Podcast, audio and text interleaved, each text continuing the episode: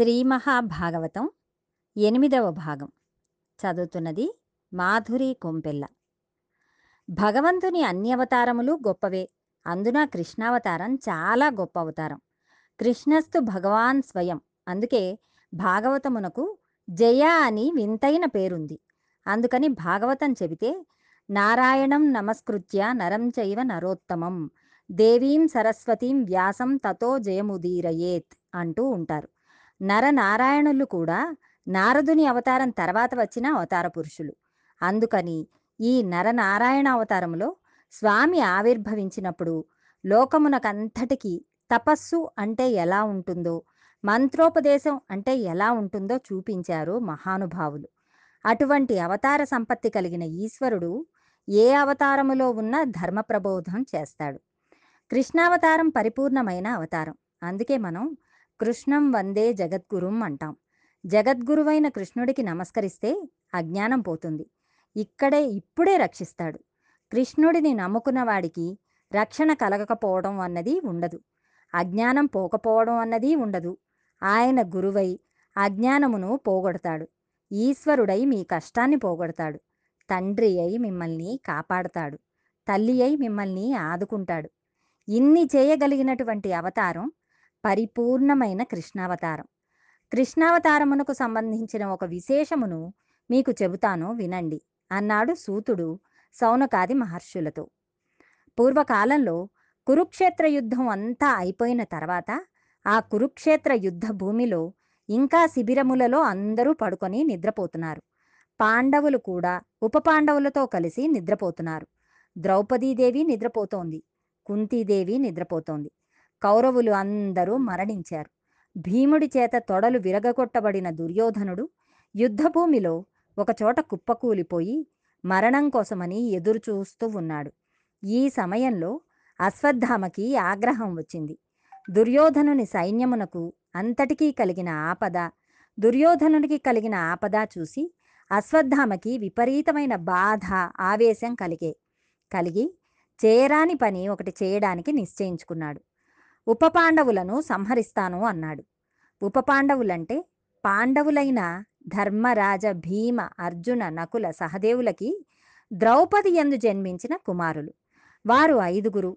ఆ ఐదుగురు కుమారులు కూడా కురుక్షేత్రంలో యుద్ధం చేశారు. యుద్ధం చేసి ఒకనాటి రాత్రి అందరూ అలిసిపోయి బాగా నిద్రలో ఉన్నారు.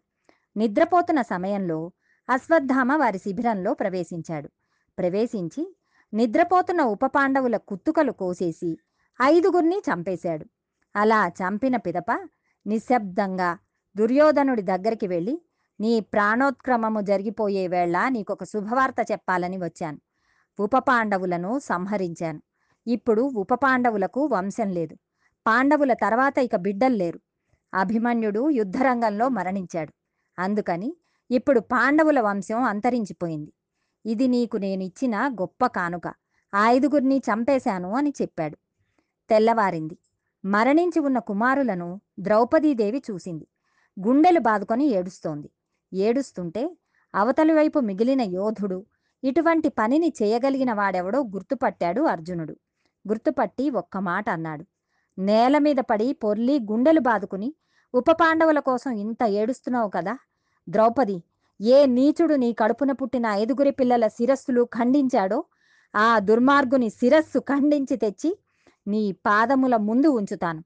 నీ కుడికాలితోనో ఎడమకాలితోనో ఆ శిరస్సును ఒక్క తన్ను తన్ని నీ పగ తీర్చుకో అన్నాడు. పిమ్మట అర్జునుడు కృష్ణ భగవానుని సారథిగా పెట్టుకుని అశ్వత్థామని వెంబడించాడు. అర్జునుడు వచ్చేస్తుంటే అశ్వత్థామ తన ప్రాణోత్క్రమణం అయిపోతుంది. తనను చంపేస్తాడన్న భయంతో పరిగెడుతున్నాడు. ఇలా పరిగెడుతూ ఉంటే పోతనగారు ఒక అందమైన ఉపమానం వేశారు. తన కుమార్తె వెంటపడిన బ్రహ్మదేవుణ్ణి నిగ్రహించడానికి వెనక తరుముకు వస్తున్నట్టి పరమశివుని చేతు నుంచి పారిపోతున్న చతుర్ముఖ బ్రహ్మలా పరిగెడుతున్నాడు అన్నారు. ఎందుకంటే అశ్వత్థామ బ్రాహ్మణ కుమారుడు ద్రోణసుతుడు పరిగెడుతున్న దగ్గరికి అర్జునుని రథం సమీపిస్తోంది. అశ్వత్థామ ఇక పరిగెత్తలేకపోయాడు. వెనక నుంచి అర్జునుని రథం వచ్చేస్తోంది. కృష్ణుడు సారథ్యం చేస్తున్నాడు. ఈ రథమే ఈ సారథ్యమే ఈ కవ్వడే ఈ సవ్యసాచే ఈ కిరీటే ఈ ధనంజయుడే. పద్దెనిమిది అక్షౌహిణుల సైన్యమును మట్టుపెట్టాడు. కాబట్టి నన్ను చంపేస్తాడు అని ఉపసంహారం తెలియని బ్రహ్మాస్త్రమును ప్రయోగించాడు. లోకమంతా చనిపోయినా పర్వాలేదు. తాను మాత్రం బ్రతికి ఉంటే చాలు అనుకున్నాడు. ఇది బ్రాహ్మణునకు ఉండకూడని బుద్ధి. అది పొగలు గ్రక్కుతూ గొప్ప తేజస్సుతో అర్జునుడి మీదికి వస్తోంది. అర్జునుడు వెనక్కి తిరిగి కృష్ణుడి వంక చూశాడు. మహానుభావ ఎవరు సారథ్యం చేస్తే నేను కురుక్షేత్రంలో గెలిచానో? ఏ మహానుభావుడు సంసార సముద్రమునందు పడిపోయిన వారిని ఉద్ధరించడానికి వచ్చిన దివ్యమైన నౌకయో? ఎవరి అనుగ్రహం కలగడం చేత మాయా అనబడే అవనిక తొలగిపోతుందో? ఎవరి అనుగ్రహం కలగడం చేత పామరుడైన వాడు కూడా జ్ఞానమును పొంది తిరిగి జన్మ ఎత్తడో? అటువంటి నీ అనుగ్రహం వల్ల నేను ఇన్నిటిని సాధించగలిగాను.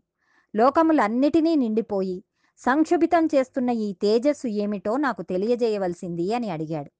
అడిగితే అప్పుడు కృష్ణ భగవానుడు చెప్పాడు ఉపసంహారం తెలియకపోయినా అశ్వత్థామ బ్రహ్మాస్త్రమును ప్రయోగించాడు. ఇప్పుడు ఆ బ్రహ్మాస్త్రమును నిగ్రహించడానికి నీవు కూడా బ్రహ్మాస్త్రమునే ప్రయోగించాలి.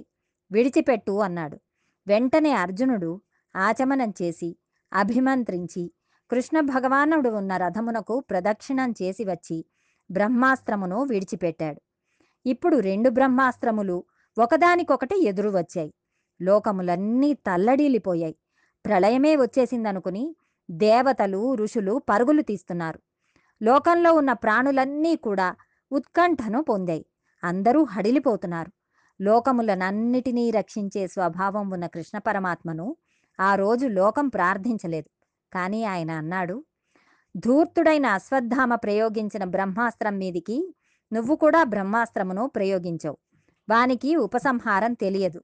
నిష్కారణంగా లోకులు బాధపడకూడదు. రెండు బ్రహ్మాస్త్రములను ఉపసంహారం చేసేయి అన్నాడు. రెండు బ్రహ్మాస్త్రములను అర్జునుడు ఉపసంహారం చేసేశాడు. ఉపసంహారం చేసిన తర్వాత వణికిపోతున్న అశ్వత్థామ దగ్గరికి వెళ్ళి వానిని ఒక పశువును కట్టినట్టు తాటితో కట్టేశాడు. కట్టేసి రథం మీద పెట్టాడు. పెట్టి విపరీతమైన వేగంతో యుద్ధభూమిలోనికి వచ్చి రథమును అక్కడ నిలబెట్టాడు. అర్జునునికి కన్నులు ఎర్రబడిపోయి ఉన్నాయి. ఎదురుగుండా యమధర్మరాజు నిలబడినట్లు నిలబడి ఉన్నాడు. అశ్వత్థామ వణికిపోతున్నాడు. కృష్ణుడన్నాడు అర్జున నిద్రపోతున్న అమాయకులైన ఉపపాండవులను సంహరించిన బాల ఘాతకుడు ఈ అశ్వత్థామ. ఇతనిని బ్రాహ్మణుడని చూడకు గురుపుత్రుడని చూడకు సంహరించు కుత్తుక కత్తిరించు అన్నాడు. అర్జునుడు మారు మాట్లాడలేదు చంపలేదు. ఇక్కడ ఉపనిషత్ సారమును చెప్తున్నాడు. దానిని మీరు గుర్తుపట్టాలి. బ్రహ్మాస్త్రమును వెయ్యమంటే వేశాడు. రెండు బ్రహ్మాస్త్రములను ఉపసంహరించమంటే ఉపసంహరించాడు. కానీ అశ్వత్థామను చంపమంటే మాత్రం చంపలేదు. త్రాటితో కట్టబడిన అశ్వత్థామను పశువును ఈడ్చికెళ్ళినట్లు ద్రౌపదీదేవి శిబిరమునకు తీసుకువెళ్ళి అక్కడ పారవేశాడు. ద్రౌపది వీడి శిరస్సును నీ కాలితో తన్నమని నీకు చెప్పాను. తీసుకువచ్చి అశ్వత్థామను అక్కడ పడేశాను. ఇప్పుడు నా ప్రతిజ్ఞ నెరవేర్చుకున్నాను అన్నాడు.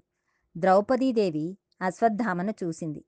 ఒక తల్లి ఏదైనా ఒప్పుకుంటుందేమో కాని తన పసుపు కుంకుమలను కాని తన బిడ్డలను కాని ఆపద తెచ్చిన వారిని క్షమించదు. అశ్వత్థామ తన ఐదుగురు బిడ్డలను చంపేశాడు. ఆయన్ని చూసిన వెంటనే నమస్కారం చేసింది. ఆవిడ అంది మహానుభావ అశ్వత్థామ నా భర్తలైన ధర్మరాజు భీమార్జున నకుల సహదేవులకు నీ తండ్రి గురువు. అనేకమైన అస్త్రములను ప్రయోగించడం ఉపహం ఉపసంహారం చేయడం నీ తండ్రి ద్రోణాచార్యుడు నా భర్తలకు నేర్పాడు. ఆ కారణం చేత వారు కురుక్షేత్రంలో గెలవగలిగారు. ఆత్మావై పుత్రనామాసి. తండ్రి తన కొడుకు రూపంలో భూమి మీద తిరుగుతూ ఉంటాడు. నీవు మా గురుపుత్రుడవు. అందుచేత నాకు నీ యందు నా భర్తల గురువు దర్శనమవుతున్నాడు. అటువంటి నీకు నీ పాదముల వంక శిరస్సు పెట్టి చూసి నమస్కరిస్తున్నాను. అందుకని నిన్ను నేను ఒక్క మాట అనను. ద్రౌపదీదేవి ఎంత ధర్మం పాటిస్తుందో మీరు ఆలోచించండి. ఇది ద్రౌపది అంటే. ఆవిడ కోప్పడలేదు. ఎంత మాట అన్నదో చూడండి. కోపంతో అశ్వత్థామను చంపేస్తామని నా పిల్లలు అస్త్రశస్త్రములు పట్టుకుని యుద్ధభూమికి రాలేదు. వారు యుద్ధభూమిలో లేరు. ఇంతకు పూర్వం వారు నీకు ద్రోహం చేయలేదు.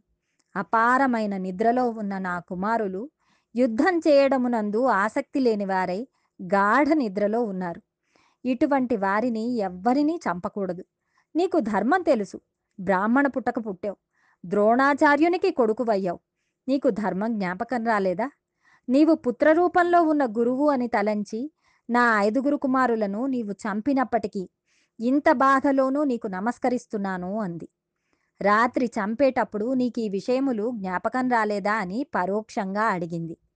జ్ఞాపకం రాలేదా అని అడిగితే ఒక బ్రాహ్మణునకు తెలిసి ఉండవలసిన ధర్మములు తెలియదా? అని అడిగినట్లు అవుతుందని. నీకు నా పిల్లలను చంపడానికి చేతులు ఎలా వచ్చాయ్యా అని అర్జునుని వంక చూసి అంది. అర్జున నేను ఎందుకు బాధపడుతున్నానో తెలుసా? ఐదుగురు పిల్లలు సంహరింపబడిన తర్వాత వారు చచ్చిపోయారని నేను ఇప్పటి వరకు ఏడ్చాను.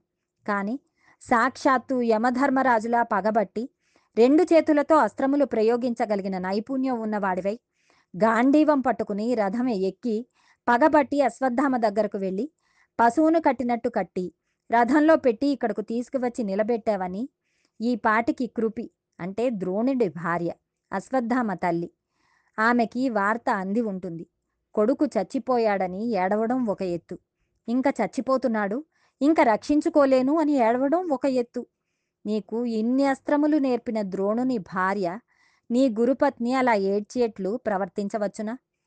అశ్వత్థామ మీ అమ్మ అక్కడ ఎంతగా ఏడుస్తోందోనయ్యా? తలుచుకుంటే నా మనసు వికలమైపోతోంది అని అర్జునుని పిలిచి ఇతడు బ్రాహ్మణుడు గురుపుత్రుడు ఇతనిని సంహరించకూడదు. ఆయనను విడిచిపెట్టేయండి. ఆయనకు కట్టిన బంధనములకు విముక్తి చేయండి అంది. ఈ మాట భీముడు విన్నాడు. ఆయనకు ఎక్కడలేని కోపం వచ్చేసింది. ఈ ద్రౌపది మాట్లాడుతున్న మాటలకు ఏమీ అర్థం లేదు. ఈ దుర్మార్గుడు ఎక్కడో నిద్రపోతున్న పిల్లలను పట్టుకుని చంపేశాడు. నిద్రిస్తున్న పుత్రులను సంహరించిన ఈ ద్రోణపుత్రుడైన అశ్వత్థామను నేనే చంపేస్తాను అని అన్నాడు. భీముడికి ఆగ్రహం వస్తే ఇప్పుడు మాట్లాడడం ధర్మరాజుకు కూడా కష్టమే. అప్పుడు కృష్ణుడు అన్నాడు అర్జున నేను నీతో ఒక మాట చెప్తాను. దాన్ని జాగ్రత్తగా విను. ఎవడు ఉపపాండవులను సంహరించాడో వాని తల కత్తిరించేస్తానని నీవు ప్రతిజ్ఞ చేశావు. వీనిని క్షమించవలసిన పని లేదు. వీడు ఆతతాయి. కాబట్టి చంపి అవతల పడేయవచ్చు. కానీ ఇతను బ్రాహ్మణుడు. ద్రోణాచార్యుని కుమారుడు. వేదము బ్రాహ్మణుని చంపకూడదని చెప్తోంది. ఇతడు ఆతతాయి కాబట్టి చంపివేయాలి. బ్రాహ్మణుడు కాబట్టి క్షమించాలి. ఇప్పుడు ఏం చేయాలో దాన్ని నువ్వు చేయవలసింది అని అన్నాడు. ఇప్పుడు అర్జునుడు అశ్వత్థామను చంపినంత పనిచేసి చంపకుండా వదిలేయాలి. అందుకని ఇప్పుడు పూర్తి ముండనం చేసేయాలి. బ్రాహ్మణుడికి చిన్న శిఖ ఉండాలి. పూర్ణముండనం చేసేయకూడదు. పూర్ణముండనం చేస్తే వాడు చచ్చిపోయినట్టు లెక్క. అశ్వత్థామ ఉపపాండవులను ధర్మం తప్పి చంపాడో అప్పుడే తనంత తాను తన తేజస్సును పోగె పోగొట్టేసుకున్నాడు. అప్పుడే కాంతిహీనుడైపోయాడు. ఇప్పుడు అతనిలో కొంత కాంతి ఇంకా మిగిలే ఉంది. పుట్టుక చేత అశ్వత్థామకి శిరస్సు మీద ఒక మణి ఉంది. ఆ మణి కాంతి శరీరమంతా కొడుతోంది. ఇప్పుడు అశ్వత్థామను చంపినంత పని చేసి చంపకుండా వదలాలి. అలా వదలడంలో ధర్మం ఉంది. అప్పుడు అర్జునుడు ఆ ధర్మవాన్ని పాటిస్తున్నాడు. అందుకని ఇప్పుడు అర్జునుడు ఒక కత్తి తీశాడు. అది సామాన్యమైన కత్తి కాదు. అది ఎంతమంది నెత్తురు త్రాగిందో అటువంటి కత్తిని ఈవేళ రక్తం కళ్ళ చూడవలసిన వాడిని రక్తం చూడకుండా ధర్మం కోసం క్షురక వృత్తిని వాడుతున్నాడు. ఆ కత్తితో అశ్వత్థామకు ఉన్న జుట్టునంతటినీ తీసి అవతల పారేశాడు. అతని తలలో ఉన్న మణిని ఊడబెరికి తను పుచ్చేసుకున్నాడు. అశ్వత్థామకు కట్టిన బంధనములను విప్పేసి ఒక్క త్రోపు తోసి అవతల పారేశాడు. ఆ తోపులో అశ్వత్థామ శిబిరం బయటికి వెళ్ళి పడిపోయాడు. హీనుడై కాంతిపోయిన వాడై తల వంచుకుని సిగ్గుతో నడుచుకుంటూ వెళ్ళిపోయాడు. ఈ వృత్తాంతమును చెప్పి సూతుడు అన్నాడు శౌనకాది మహర్షులారా వృత్తాంతమును విన్నారు కదా? ఇది కృష్ణలీల అంటే. ఇది కృష్ణుడంటే. ఏ కృష్ణ పరమాత్మ దగ్గర అర్జునుడు కూర్చున్నాడో అటువంటి ఆయన అనుగ్రహం కలగడం చేత అర్జునునకు ధర్మం అంటే ఏమిటో తెలిసింది. అందుకని భాగవతం. ఈ ఉపపాండవుల పార్థివ శరీరమును తీసుకువెళ్ళారు దహన క్రియలను ఆచరించి తదనంతరం వారందరూ గంగానదిలో స్నానం చేసి ఏడుస్తూ తిరిగి వెనక్కి వచ్చేశారు. శోకిస్తూ ఇంకా ఉపపాండవులను తలుచుకుని బాధపడుతున్నారు. కాలం అనేది ఎంతటి బలవత్తరమైన స్వరూపంతో ఉంటుందో వ్యాసుడు చెప్తారు. వ్యాసుడంటే భగవానుడే. కాలము బలవత్తరమైన రూపంతో సుఖ దుఃఖములను ఇచ్చేస్తుంది. అలా ఇచ్చేస్తున్న కాలమునకు నీవు పరతంత్రుడవు. నీవు చేయగలిగినది ఏమీ ఉండదు. ఈశ్వరుడు ఎలా నిర్ణయించాడో అలా జరిగిపోతూ ఉంటుంది. ఇంత బలవత్తరమైన కాల స్వరూపంలో జీవులు పుడుతూ ఉంటారు మరణిస్తూ ఉంటారు. భగవదానుగ్రహంతో మరికొంత భాగం రేపు తెలుసుకుందాం.